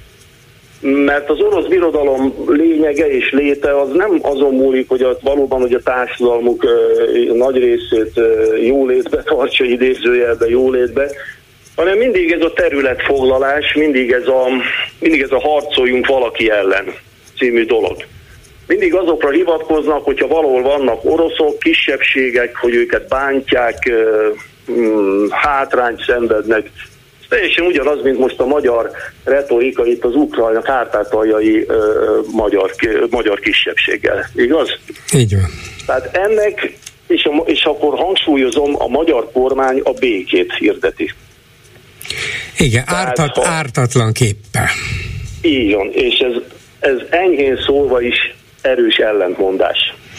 Így van. Mármint ellentmondásos ö, ö, kijelentések. És most ez a pápa látogatás sajnos csak még ezt szeretném ennyi, egy szóban elmondani, hogy e, igazából véleményem szerint e, most ez is nagyon kedvez a magyar kormánynak itt ennek a béke hangoztatásában, de amit ugye Novák Katalin ki is emelt, ugye, hogy most milyen hát jó igen, igen, igen, nem jó tudjuk még mit mond a, nem tudjuk hát még mit mond a pápa, mondom, nem tudjuk még mit mond a pápa erről, de ugye általában, Na, mint a pápa, ő maga meg úgy általában is nyilván a békét hangsúlyozza, általánosságban, hogy hát az, arra volna szüksége az emberiségnek, meg itt ennek a térségnek is, és ezt rögtön úgy lehet majd felhasználni, látjátok, ugyanazt csak mondja, mint mindez, mi. hogy mit erősítünk föl, mert a pápa nem csak ezt a békét, a békét a szádetíti az emberi jogokra, ugye a menekültek szembe, az emberi... Azt is, persze hogy, tehát ugye az elesettek, a szegények támogatására, a társadalmi egyenlőtlenségeknek a ugye relatíve kiegyenlítésére, vagy, vagy ugye nem ezt a nagy szakadékot növelni, ha jól tudom, igaz? Tehát ők, Persze. Hát a békének van ez a, van ez a sarkalatos másik pontja. Elég az hozzá, hogy ha békét akarunk, akkor békességet keresünk a sajátjaink között is, és esetleg azok között is, akik nem értenek velünk egyet. Jól mondja, jól mondja. Köszönöm szépen. Hogyha talán jól mondtam ezt a mondatot. Jól mondta, minden jót, viszont hallásra. Viszont hallásra. A vonalban pedig Szent Iványi István volt külügyi államtitkár, európai parlamenti képviselő. Jó napot kívánok! Jó napot kívánok! És arra volnék kíváncsi, hogy lesz-e, lehet-e bármiféle nemzetközi politikai jelentősége annak, hogy itt van a pápa, és esetleg kijelentéseket tesz, még ha netán általánosakat is, a békéről, az orosz-ukrán háborúról, egyáltalán a világról. Figyele erre a világ, vagy elintézi azzal, hogy hát ez egy szokásos apostoli látogatás? Valamelyest figyel rá, én néztem a világ sajtót, és azért van visszhangja, de nem mondom, hogy jelen pillanatban ez egy kiemelt jelentőségű esemény, hiszen zajlik egy háború a szomszédunkban, sok minden van a világban, ami most elvonja a figyelmet, a szudáni válság, De hát természetesen azért erre is van valamilyen figyelem. Most, hogy mit fog mondani a, az ukrán, ukrajnai háborúról, ezt majd meglátjuk, de azért az eddigi nyilatkozata, és főleg Geleger érseknek, a pápa külügyminiszterének mondom, a nyilatkozata azért az azt jelzi, hogy az távol áll attól, amit a magyar kormány mondott békéről. Mert Geleger érsek egyértelművé tette, hogy a béke csak akkor lehet, hogyha az igazságos béke, és semmiképpen nem tekintjük igazságosnak, hogy egy ország területének egy részét el, egy másik elrabolja, vagy megszállva tartja. Tehát eh, nagyon világosan fogalmazott Geleger érsek, és hogyha ezt, ezt vagy ehhez hasonlót ismételnek a pápa, az nem áll összhangban azzal, amit a magyar kormány sóhajtozik erről, akkor is, Orbán Viktor valóban egy alkalommal azt mondta, hogy Európában már csak ő és a Vatikán képviseli ugyanezt az álláspontot, de úgy tűnik, hogy Vatikán sem képviseli ezt az álláspontot, amit a magyar kormány. De épp, hát éppen ezért lehet különös jelentősége annak, hogyha pápa mondjuk egy szóval többet, vagy egy szóval kevesebbet mond, mint mondjuk a külügyekért felelős érseke, ha csak általánosságban beszél a béke szükségességéről, a békességről, ami ugye mindenkinek az érdeke volna, vagy azt mondja, hogy békét kell teremteni mindenek előtt, de ahhoz, hogy az legyen, ahhoz az igazságot, az igazságosságot is figyelembe kell venni, és a megtám, nem mondom, hogy ilyet fog mondani, de legalább célozna arra, hogy Ukrajna jogait tiszteletben tartva kellene ezt a békét elérni. Nem mindegy, hogy egy szóval több vagy kevesebb hagyja el a száját, ugye? Hát ez, ez abszolút így van, és valóban itt a kulcsfogalom az, amit a Gallagher érsek használ, ez az igazságos béke. Tehát természetesen békét akar a pápa, de nem csak ő akar békét, mindenki békét akar. Tehát ez egy nagyon hazug retorika a magyar kormány részéről, hogy mindenki háborúpárti kivéve ő. Nem, nem igaz. Háborúpárti itt egy valaki, Putyin. Ugyanis ő az egyetlen, aki bármikor befejezhetné, és akkor valóban béke lenne, és nem teszi meg többiek nem háborúpártiak, a többiekre nem múlik az, hogy a háború tart-e vagy nem van. Persze Ukrajna még megadhatná magát, de hát ugye ezt azért elég furcsa lenne elvárni egy országtól, amelyik a függetlenséget és szabadságát védi, hogy adja meg magát már annak érdekében, hogy béke legyen. Pedig úgy tudjuk, hogy a magyar kormány valami ilyesmit szeretne elérni. Most ugyan már kevesebbet beszélnek róla, de Orbán Viktor korábban nagyon egyértelműen tavaly nyáron például Amerikában, a Szipeken, de máshol is kimondta, hogy hogy képzeli el a háború gyors befejezését. Szerint akkor lehet gyorsan befejezni, hogyha nyugat abba adja Ukrajna támogatását, semmiféle módon nem támogatja, de főleg katonailag nem, és akkor azt, azt mondja, akkor nagyon hamar befejeződne a háború. Tehát ez jó, be is hát, fejeződött volna nyilván tavaly nyáron ősszel, hogyha a nyugat nem szállít fegyvereket Ukrajnának, hát mert akkor van. nem lett volna mivel védekeznie. Ez, ez természetesen így van, de hogy fejeződött volna be? Igazságosan? Nem nem úgy fejeződött be, hogy Oroszország győzött Hát volna. számít Akkor nekünk, ugye most volna ott, cinikus kérdést teszek föl, hát számít nekünk? Nekünk az a fontos, hogy helyreálljon a, hát ha nem is a világbéke, de az európai béke, hogy az ukránoknak egy kicsit igazságtalan, nem baj, mi is kaptunk már igazságtalan békét, aztán mégis itt vagyunk, de álljon minden helyre, kereskedjünk az oroszokkal, azt olvasom a, a MOL vezérétől, hogy előbb-utóbb béke lesz, és, és Oroszország itt marad Európában, hát gondolhatja az átlagpolgár, hogy jöjjön el minél előbb, hát egy igazságtalansággal több vagy kevesebb, mindegy. Szóval mindegy? Nem, ez nem csak hogy cinikus, de rendkívül ostoba álláspont is. Hát cinikus azért, hogy az erkölcsöt azt teljesen mellőzi, tehát teljesen erkölcsi álláspont, de azért ostoba is, mert ha Oroszországnak sikerül a tervét megvalósítani, akkor azzal felborítja Európa biztonsági struktúráját, és hát Varsóhoz 600 kilométerre, de Budapesthez is 600 kilométerrel közelebb kerül a, a, kerülhetnek a rakéták és a harckocsik, és a fenyegetés közvetlenebbé válik számuk számukra is, tehát egyáltalán nem mindegy, hogy hogy fejeződik be. Orbán Viktor valóban mondott ilyet, hogy én nem, ő nem drukos se Oroszországnak, se Ukrajnák, és számunkra mindegy, hogy hogy fejeződik be. Ez nem igaz. Ez nem igaz. Nagyon megváltozik a biztonsági helyzet. Magyarország frontországá válna, ha Oroszországnak sikerül az eredeti terve, és elfoglalja Ukrajnát, akkor közvetlenül egy új hidegháború hajnalán a, frontország, a frontnak erre az oldalára kerülnénk, egy fenyegetett helyzetbe. Tehát egyáltalán nem gondolom, hogy ez, ez helyes lenne, és okos lenne, ráadásul a történelem arra tanít minket, hogyha az agresszornak sikerült az első lépés, az felbátorítja. Ugye ez volt Hitler esetében, Stalin esetében, tehát ha valami sikerült, akkor utána lépett tovább. Tehát ez nem igaz az, hogy, hogy majd egyszer csak megelégeli. Ez pont annyira ostoba dolog, mint amikor azt gondolják, akár jó szándékú emberek is Magyarországon, hogy, hogy ezek az emberek már eleget loptak, most már akkor már nem fognak többet lopni. Nincs ilyen. Tehát aki, akinek ez a természetében van, az soha nem áll le, ameddig teheti, addig teszi. Az agresszor is ilyen. Ilyen volt Hitler is, ilyen volt Stalin is. Az, az addig megy előre, ameddig mehet. Tehát nagyon fontos, hogy hol állítják meg. Én nagyon szeretném a Ukrajna külső határaira látni. Így van. Visszatérve a pápa látogatásra. A magyar kormány is úgy állítja be, meg a médiája is, hogy hogy természetesen nagyon fontos az, hogy a pápa mit mond, csatlakozik-e ahhoz a békepolitikához, vagy ő is annak a békepolitikának az aktív hangoztatója, amit a magyar kormány képvisel, a köztársasági elnök asszony is megkérte, hogy képviselje a békét, ő hozzátette, hogy igazságos békét. Tegyük föl, hogy ő is azt érti az igazságos békén, amit ön, meg én, hogy tudnilik takarodjon Oroszország Ukrajna területéről, de a, a Vatikán szerepére vagyok kíváncsi, hogy mi egyáltalán milyen befolyása, hatása lehet a pápának, aki személyében nyilvánvalóan tekintélyt parancsoló ember, és egy tisztességes, igaz embernek látszik mindannak alapján, amit tudunk róla, na de a Vatikánnak, ahogy Stalin is mondta, hány hadosztálya van, meg hány tankja van, sehány. Szóval ha szól, oda szól Moszkvának, hogy tessék békét teremteni és vonuljatok ki, akkor abból lesz valami? Érdekes, amikor erről beszélt, akkor nekem is kapásból ez a Szálini mondat jutott eszembe, ez nagyon jellemző, hogy hány hadosztály van a pápának, pápa Tehát igen, ő egy morális tekintély, de igazából azok, akiknek számára ez nem számít, mert számukra nem jelent semmit, azok, azok erre nem hallgatnak. Tehát Szálin sem hallgatott a pápára, Putyin sem fog hallgatni. Ebben biztos vagyok, hogy ilyen értelemben nincs jelentősége. Ez inkább abban az értelemben van jelentősége, hogy akik hisznek abban, hogy egy igazságos békére van szükség, azt megerősíti. Morál morális érvekkel megelő, megerősíti, vagy megerősítheti a pápa, erről beszélni fog.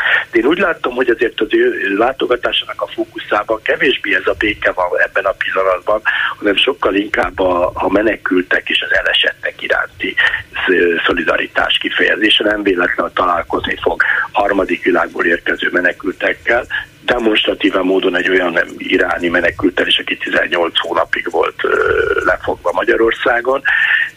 Most már, most már azért nagy nemzetközi nyilatkozásra szabadon engedték. Tehát ez, a, ez az üzenet a hivatalos pápai oldal ma reggeli Twittere is azt tartalmazta, tehát azt üzente, hogy, hogy először is az arról beszél, hogy az egyházat és a híveket látogatja meg, másodszorban a fiatalokat és az elesetteket, harmadsorban pedig a menekülteket. Egy szót sem szól sem Novák Katalinról, sem Orbán Viktorról, sem Fidesz semmiről. Tehát e, ezt a hármat emelik ki, hogy ez a hármas fő célja van a látogatásának, magyar hívek felkeresése, a fiatalok és elesettek iránti szolidaritás, vagy hát az ő, ő megszólításuk, illetve a szolidaritás alapvetően a, a menekültek iránt. De most ez nem lesz egy kellemes üzenet a kormány számára, tehát én azt gondolom, hogy ezt megpróbálják elhang, elhallgatni és áthangolni arra, hogy itt ez a békéről szól, meg a, meg a pápa is többen azt gondolja, de én remélem, hogy meg fog ő maga is szól, szólalni, mert idáig most őt interpretálják. Tehát, tehát most őt a szájába adnak dolgokat, meg nevébe beszélnek, de most ez, ez azt szeretem hallani, hogy ő mit fog mondani. Nyilván a legfontosabb üzenetet az vasárnap délelőtt a nagymiség fogja elmondani. És hogyha valóban az üzenetei központjában például a menekültek, a szerencsétlenek, az elesettek megsegítése áll, akkor bár ez csak szegről végről külpolitika, van olyan vonatkozása is, akkor van olyan reménye, hogy ezt a magyar kormány meghallja, hogy bármit változtatna például a menekült politikáján, csak azért, mert a most agyba főbe dicsért pápa ezt mondta a Kossuth téren? Hát sem tartok, hogy nem. Én szeretném, hogyha lenne, mert ugye elvileg ők a kereszténység védelmezői, és nagyon sokat tartják a pápát, most ma már Bajer Zsolt is kijelentette, hogy számára is ez az irányadó, ellentétben azzal, amit korábban mondott a pápával kapcsolatban. Tehát nagyon szeretném, de azért nem vagyok optimista, tehát szerintem ez sokat itt nem fog változtatni. Hát ugye nem csak a pápára kéne hallgatni, hanem 2020 óta már van menekültek tekintetében már van érvényes Európai Uniós bírósági ítélet, amely kimondja, hogy az a bánásmód, amit folytatnak, az nem folytatható, és ezt át kell alakítani, és emberségessé kell tenni. Ezt se valósították meg három év alatt. Ugye hát hivatkoztak itt pandémiára, meg mindenre, de nem, nem tettek semmi gyakorlatilag, és nem látom a szándékot most sem, hogy bármi történne. Tehát én megmondom, hogy én nem vagyok olyan optimista, mint szerkesztő úr. Hogy nem, nem, nem, én, én csak kicsit, kicsit cinikusan kérdeztem ja, mindezt. Ja, hát Igen. E, és akkor végezetül még a külpolitikára visszatérve bármilyen szempontból erősíteni fogja Orbán hát meglehetősen e, egyedül álló külpolitikai vonalát ez a pápa látogatás, tehát kap egyfajta lökést, és, és kicsit e, hangsúlyosabb lesz az, amit ő képvisel, akármilyen, mondjuk akár az ukrajnai háború ügyében, akár egyéb kérdésekben, mert a pápa itt volt, és, és éppen nem kritizálta, mit hogy általában nem is szokta a kormányokat kritizálni. Ezért, ezért föl lehet ezt úgy használni, és lesz olyan, aki ezt beveszi, hogy na hát Orbán Viktor a pápával együtt azért mégis ketten viszonylag erősek, vagy erősebbek, mint egyedül. Szerintem nem, ez csak akkor fordulna elő, hogy a pápa nyíltan és egyértelműen azt mondaná, hogy ő egyetért ezzel, de én ezt nem tudom elképzelni. Tehát egyetért a magyar kormány álláspontjával, az nyilván segítene nekik, mert akkor azt mondanák, hogy hát mi mindig is mondtuk, hogy ez a keresztény álláspont, de én erre nem számítok, tehát ez, ez nem lesz, és hogy a pápa ráadásul egy ellentétes üzenetet mond, akkor meg kifejezetten nem segíti a külpolitikát. Tehát ők szerintem abban reménykednek, hogy a pápa nem fog most ebben az ügyben élesen és határozottan mondani valamit. Belpolitikában persze igen, abban igazad van, hogy belpolitikában ezt nyilván úgy fogják interpretálni, hogy a pápa egyetértett velük. Tehát ez majd ez, ez lesz a, a fő szólam, hogy a pápa mindenben egyetértett. De csak akkor tudják igazán elmondani, hogyha a pápa ezekben a kérdésekben, tehát a béke kérdésében nem nyilvánít határozottan véleményt. Köszönöm szépen, Szent Iványi István volt külügyi államtitkárnak és volt európai parlamenti képviselőnek. Viszont hallásra! Viszont hallásra, és én is köszönöm a lehetőséget. Káló, jó napot kívánok! Jó napot kívánok! Lakatos Gabriella vagyok. Parancsoljon, hallgatom! A pápa látogatáshoz szeretnék hozzászólni. Nem vagyok hívő, és ezért kíváncsian vártam, hogy miről fog beszélni, meg magát a látogatást. Tehát én is úgy éreztem, hogy fontos, hogy ő Magyarországra jön, és végighallgattam a Novák Katalin utáni tehát a, miután köszöntötte őt Novák Katalin, végighallgattam a beszédét. Sajnos nem jegyzeteltem, de én úgy érzem, hogy nagyon, nagyon komoly üzeneteket ö, ejtett el a beszédében, amit a jelenlévő hallgatóság, ugye a kormány minden tagja ott volt, nekik konkrétan üzent, illetve úgy érzem, hogy nem is csak az üzenet volt a fontos, hanem a, az egész lényéből, személyiségéből a szeretet sugárzott, illetve az a szándék, hogy most azért jön Magyarországra, ez tényleg a szubjektív véleményem, hogy még időben felhívja a figyelmet, hogy hogy hogy a bárány elcsatangolt, most tudom, hogy nagyon profánul hangzik ez a dolog, tehát hogy visszaterelje Magyarországot egy helyes útra. Én, én úgy érzem. Hát könnyen lehet, hogy erről van szó. Nem, nem tudjuk, ugye tulajdonképpen mindenki csak találgat, hogy mi lehet a pápa szándéka azzal, hogy ide jön három napra, miközben, miközben annak tudatában volt ő is, a Vatikán is, hogy éveken keresztül a kormány, legalábbis a kormány sajtója, de néha még a politikusok is egymás után tették a hol kifejezetten eh, durva, egészen meghökkentő megjegyzéseket, kritikákat rá, hol csak úgy um, általánosságban, de azért mégis csak a migráció ügyében um, úgy tettek, hogy hát beszéljen ez az öreg ember akármit, mi tudjuk, hogy mi az igazi keresztény és európai álláspont. Na, néhány év elteltével most hirtelen fölfedezték, hogy milyen jó ember, és hogy ő az igazi um, vezető Európában Orbán Viktoron kívül, de biztos, hogy minden mindenről tud, és nyilván nem is felejti el, tehát lehet valami Na, olyan nagyon, célja. Nagyon felkészült ugye? volt igen, a pápa, persze, nagyon felkészült igen. természetesen, hiszen gondolom, hogy vannak tanácsadói, és fontos üzeneteket helyezett el, ami az Európa egységét hangsúlyozta, ami számomra egyértelmű üzenet volt a jelenlévőknek, hogy ne a szakadékokat mélyítsük, uh-huh. hanem a, az egységre törekedjünk. Ez egy határozott üzenete volt, és Ugyanakkor ezt annyira szépen és szeretetteljesen és nagyon diplomataként mondta el, hogy tanítani kellene a Magyar Diplomáciai Akadémián. Jelenlévő külügyminiszterünk is ezt hallhatta, hogy mi, a, mi lenne a feladata, tehát nem mélyíteni a szakarékokat, hanem inkább az egység felé törekedni, akkor nekem is tetszett a magyarul elhangzott jónak lenni, jó, jobb adni, mint kapni, tehát nagyon kedves kijelentései, és azt különösen, hogy ezt magyarul mondta el.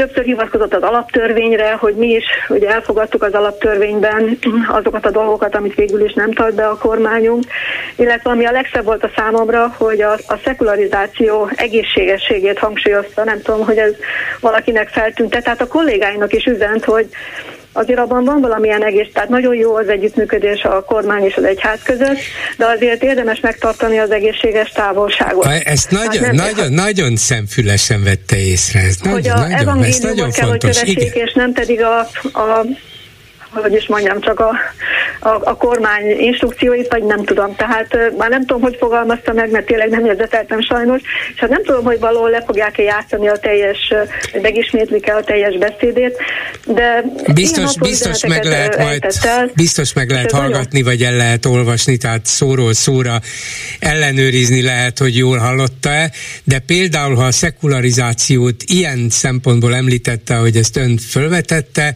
vagy ahogy idézte, akkor az egy, az egy nagyon fontos, és ide Magyarországra szóló Persze, üzenet és figyelmeztetés. Volt. Természetesen megemlítette, megköszönte a magyar kormány áldozatkészségét, hogy a külföldi kereszténységet támogat. Hatalmas diplomata, tehát nekem nagyon tetszett, én élveztem a beszédét. Többször azt hittem, hogy már befejezi, de akkor egy újabb kört nyitott, ugye dicsérte Budapestet, a hidakat, mint egy összekötő.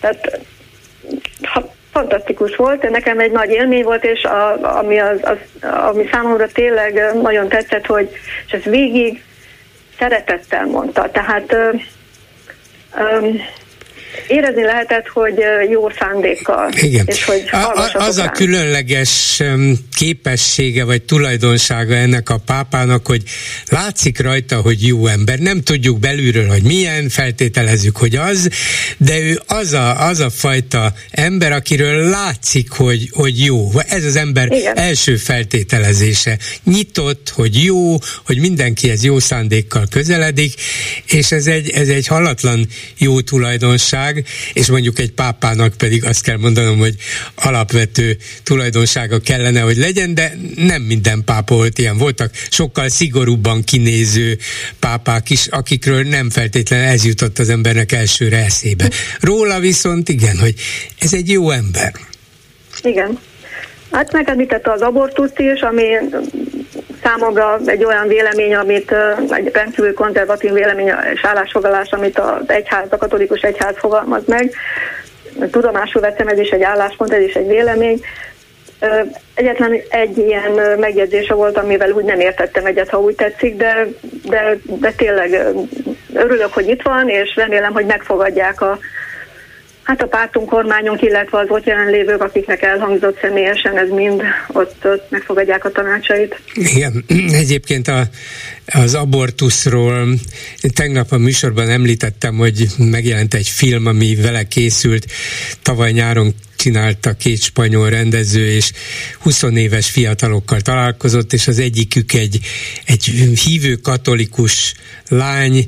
Elmondta magáról, hogy ő abortuszpárti lett, és megkérdezte a pápát erről, hogy ő mit gondol. És persze, hát nem szakított ő a katolikus dogmával, ez nem is várható el tőle, hát ez abból tényleg egyház hasadás lenne, és ki tudja milyen milyen beláthatatlan dolgok, de nagyon igyekezett nagyon pontos lenni, és egyáltalán nem volt elítélő, hogy, a, hogy az a lány az abortusz pártjánál nem fette megérte, nem mm. mondta, hogy hát az egyházunk tagjaként nem, nem maradhat, mert aki abortusz párti, az, az nem lehet katolikus, egy szóval sem. Azt magyarázta, hogy a tudomány azt bizonyította be, tehát a tudomány tudományra hivatkozott, hogy már egy hónappal a, a, a fogamzás után már úgy áll össze az a kis szervezet, az a kis magzati szervezet, hogy már gyakorlatilag egész kicsiben, de egy ember jön létre, és ezt az életet nincs jogunk elvenni. Tehát még itt is a, a tudományra igyekezett hivatkozni, és nem pedig valamilyen dogmára, hogy ez így van és kész, megpróbálta meggyőzni a vele vitatkozó, hogy annyira vitatkozó lányt, hogy a végén át is adott egy sálat a pápának, amin az volt fölírva, hogy szabad, ingyenes abortuszt követelünk, és ő átvette, és nem mondta azt, hogy ilyet nekünk ne adjál. Hát igen, szimpatikus egyébként mindenképpen. Örülök, hogy itt van, és majd figyelni fogom, hogy milyen egyéb kijelentései vannak. Ja, egyébként az abortusszal kapcsolatban rögtön tett egy pozitív megnyilvánulás a család, a magyar családtámogatási törvényt, uh-huh. mint pozitívum említette ugye a, a Novák Katalin ennek révén lett ismert Magyarországon, illetve népszerű, és ez természetesen ez valóban egy jó kezdeményezés a, a kormánynak, hogy támogatni a családokat, és úgy ezt szintén így egy gondolatkörbe vonta.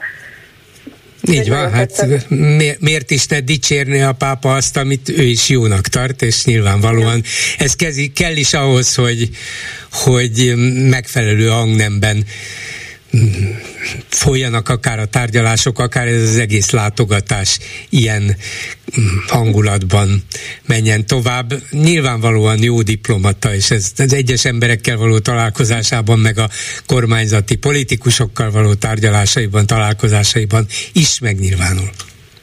Hát végül is egy eredményt elérte, egy elcsatangol bárányt visszakapott, Bájer Zsolt most már teljes egészében hithű és katolikus, és támogatja a pápát, és, és elismerte, hogy korábban Igen. rossz oldalon állt, úgyhogy és nyilván meg is, volt. ha tudomány szerez róla, meg is bocsátana neki, biztos. Igen. Köszönöm szépen, viszont hallásra. Én köszönöm, viszont hallásra.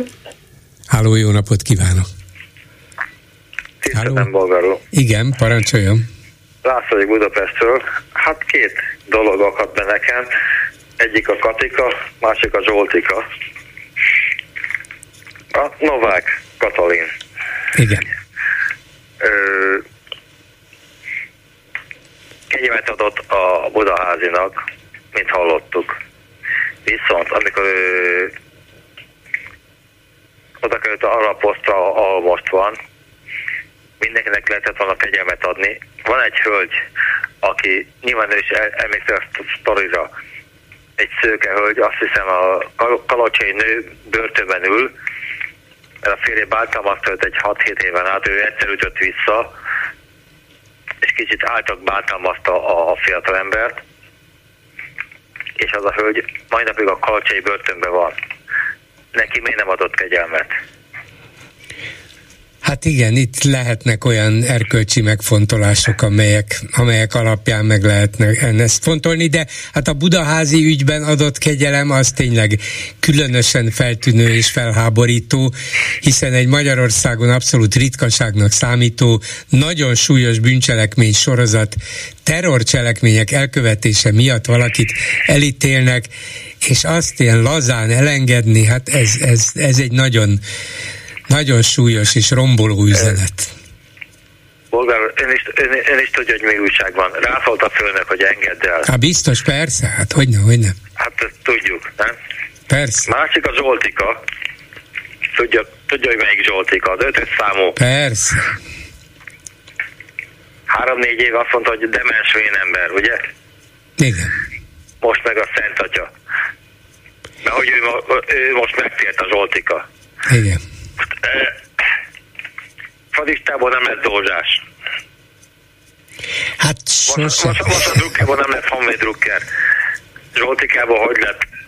Hát megkeresztelték, úgy? Ja, ja, ja, úgy? Aha.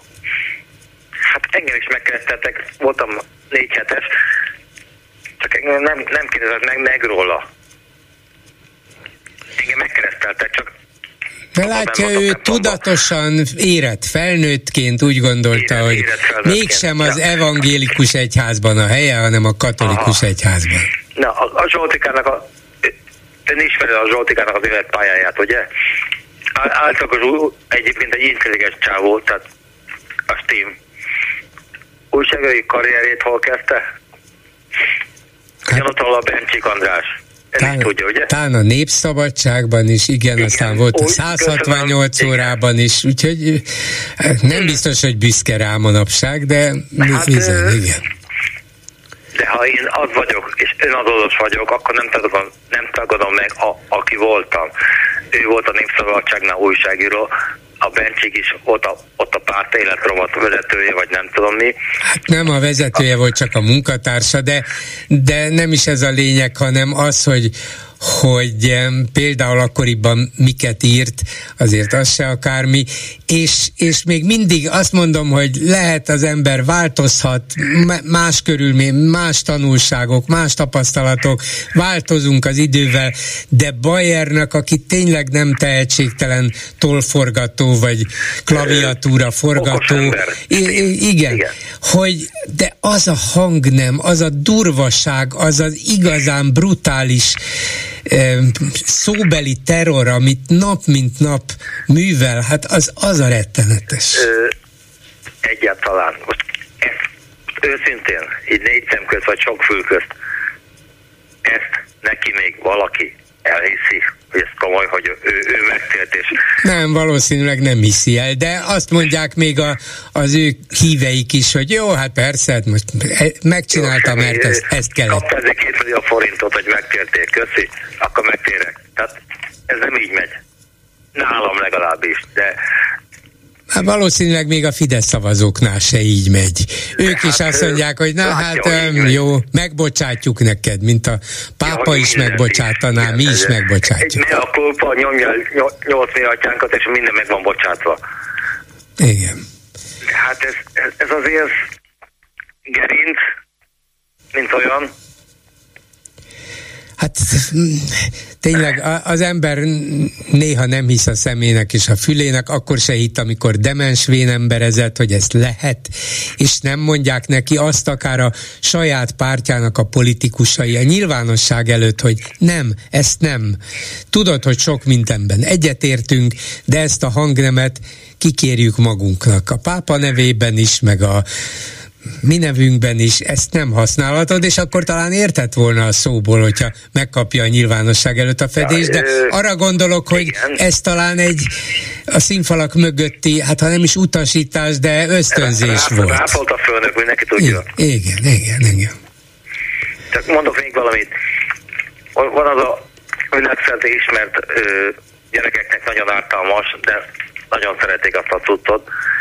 Ez a Haribo gumimaci. Igen. De abban több erény van, mint a Bayernben. hát... Igen. Sajnáljuk, hogy így van. Hát, legjobbakat. Köszönöm szépen, viszont hallásra. Tiszteltem, vissza.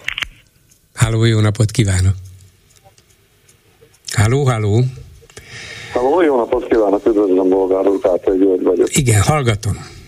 A háborúval kapcsolatban telefonálok, hogy Orbán Viktor most már nem először jogat a világháborúval. Most hát két lehetőség van, hogy vagy nagyon könnyelmű, felelőtlen. Ha világháború előtt vagyunk, akkor nem fejezem le a vezérkart, meg a főtisztikart. Jól mondja.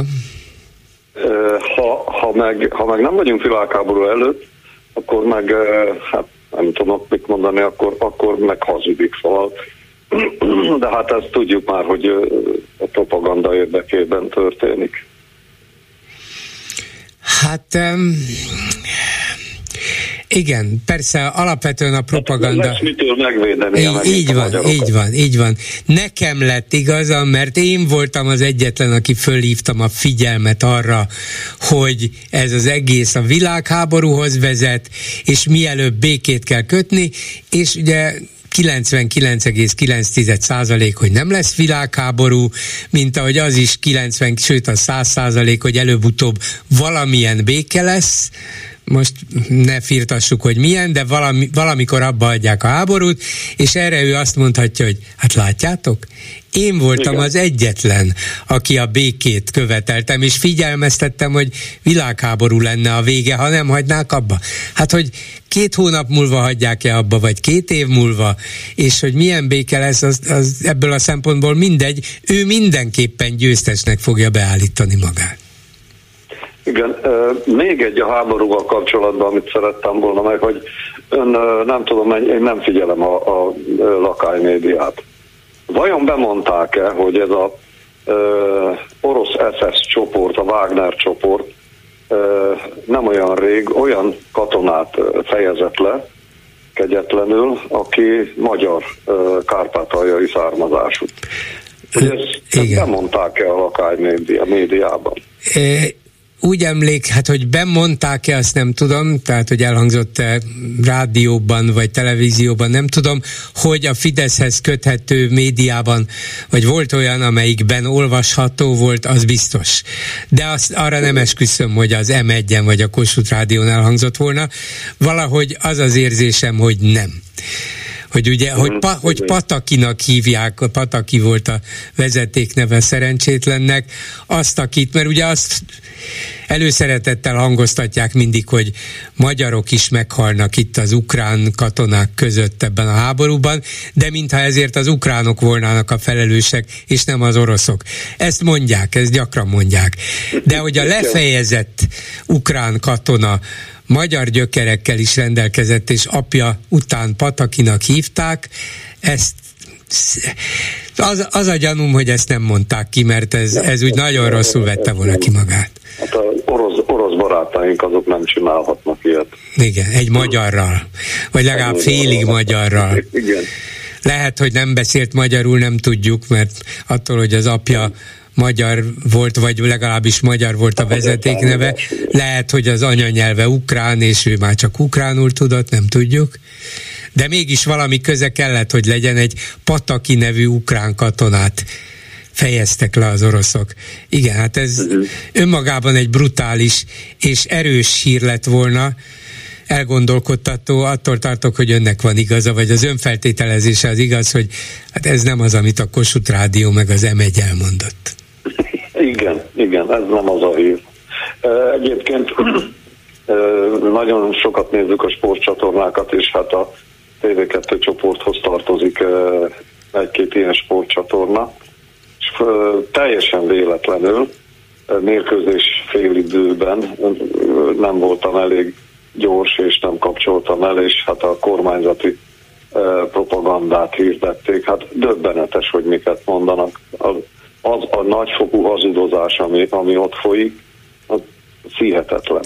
Igen, és az a, az a meghökkentő, hogy hát nem meghökkentő, ez is a tudatos építkezésük, hogy nem elég, hogy az m ez van, nem elég, hogy a Duna TV iradójában ez van, nem elég, hogy Kossuth Rádió és itt tovább ez van, nem elég, hogy a TV2 iradójában ez van, hanem ugye a TV2 terjeszkedik, a sportcsatornák népszerűek, ott nem is feltétlenül azok nézik, bár lehetnek olyanok is, akik a politika iránt érdeklődnek, de őket is lássuk el ezekkel a propaganda hírekkel, nem csak az M4-es sportcsatorna, ugye az állami, hanem, hanem legyen a magántelevíziós sportcsatornák sora is ugyanilyen hírekkel tele, teletömve.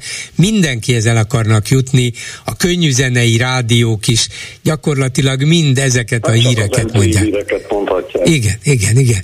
Hát gyakorlatilag mindenre ráteszik a kezüket, és Hát, hát mondok még durvábbat. Mondja. A kisunokámnak a Youtube-ról föltettem uh, televízióra, uh, uh, Bluetooth-on keresztül rajzfilmet. És megszakad a rajzfilm, gyerekrajzfilm, és mondják a kormányzati propagandát. Hát ez, ez már egyszerűen nem is tudom, minősíthetetlen. Hát mit ért meg egy kisgyerek, hogyha hogyha esetleg ilyet néz, a szülei a kedvenc rajzfilmjét fölteszik a televízióra, mit ért ebből? Vagy miért kell? Mert hát akkor valószínűleg a szülő is nézi.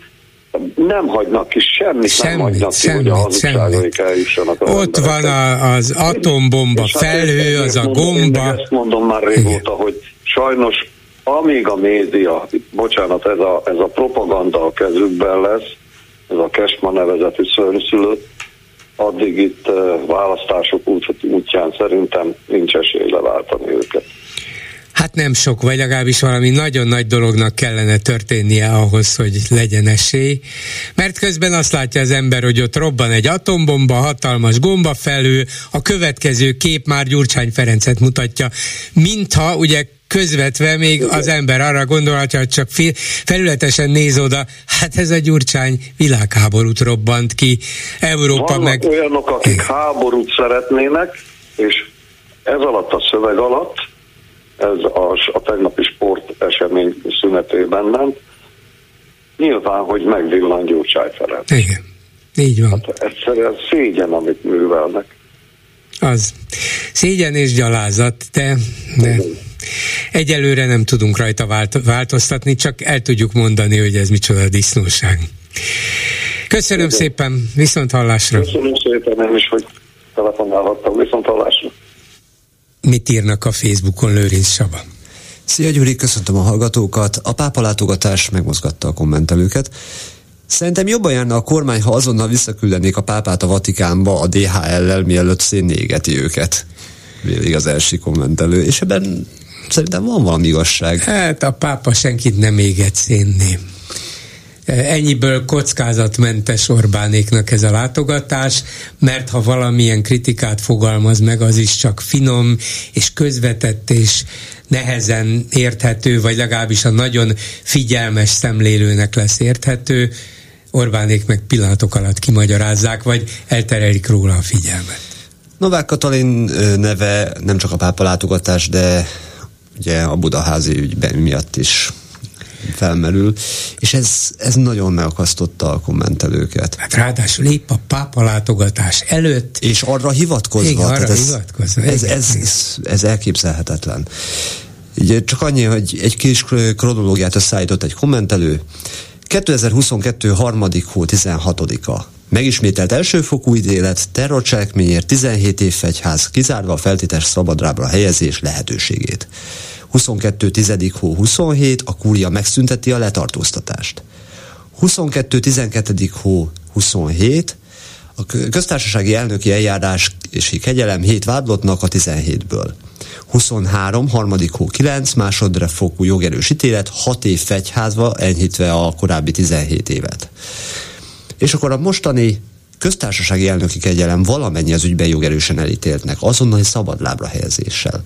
Erre egy következtetést is írt a kommentelő.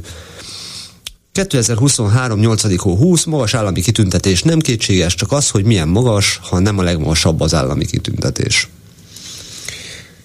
Hát, szóval nem tudom.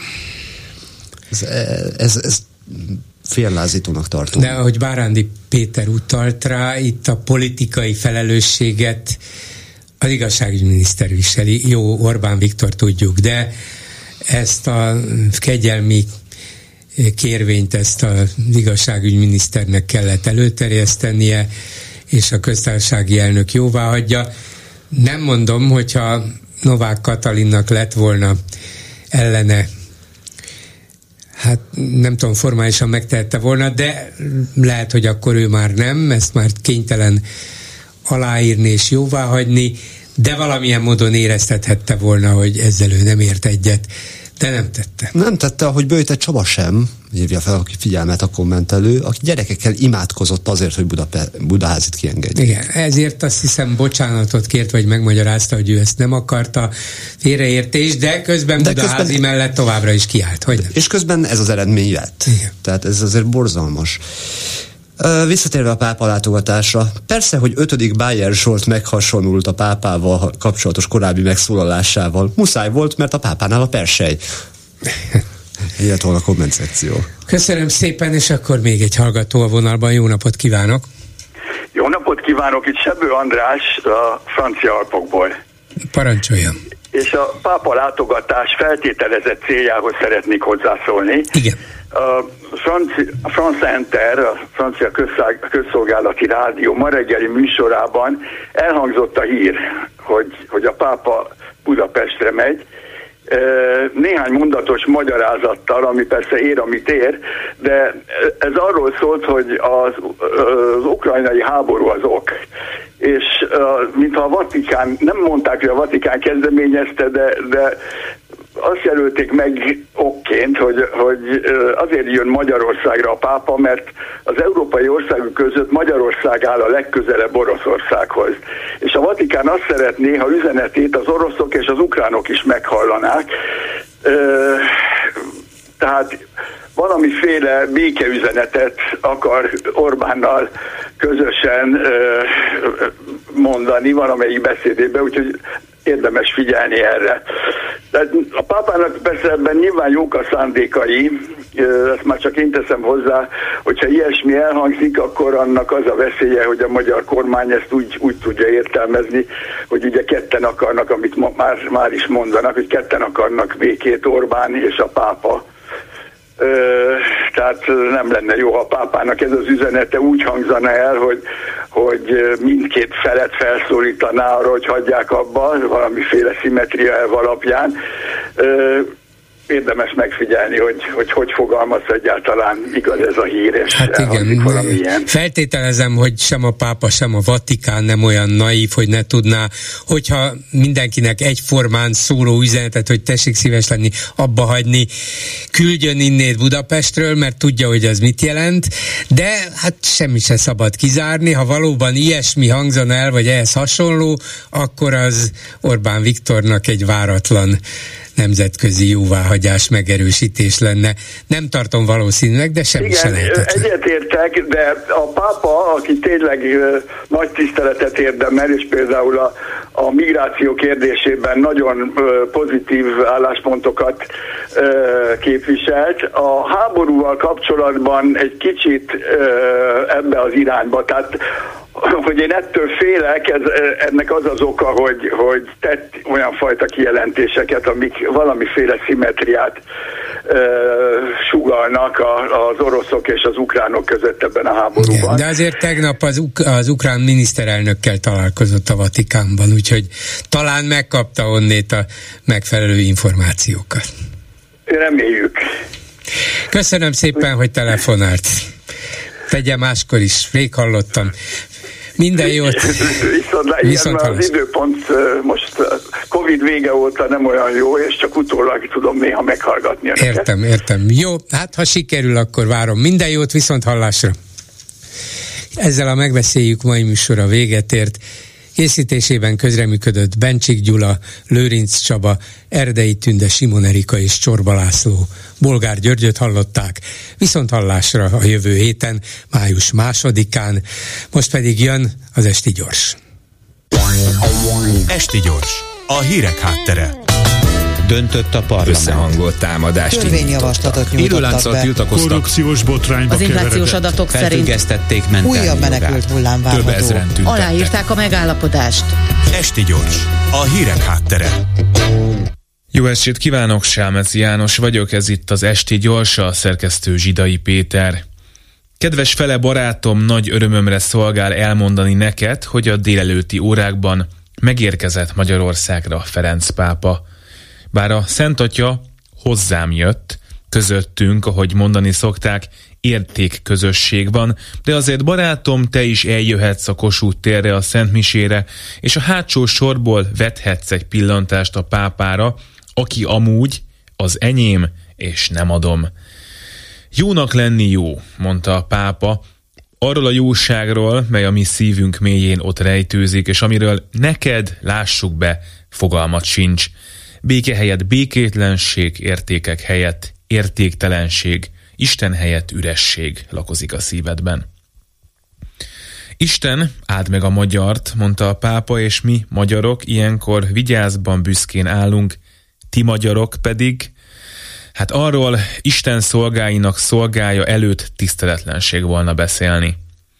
Hozzád biztosan nem jött a pápa, Te már az anyatejjel szívtad magadba a poklok poklát, amit aztán az országra öntöttél. Látszik Ferenc arcán, amikor mellét kénytelen ülni, amikor mosolyogni kénytelen rád, hogy mit is gondol rólad valójában.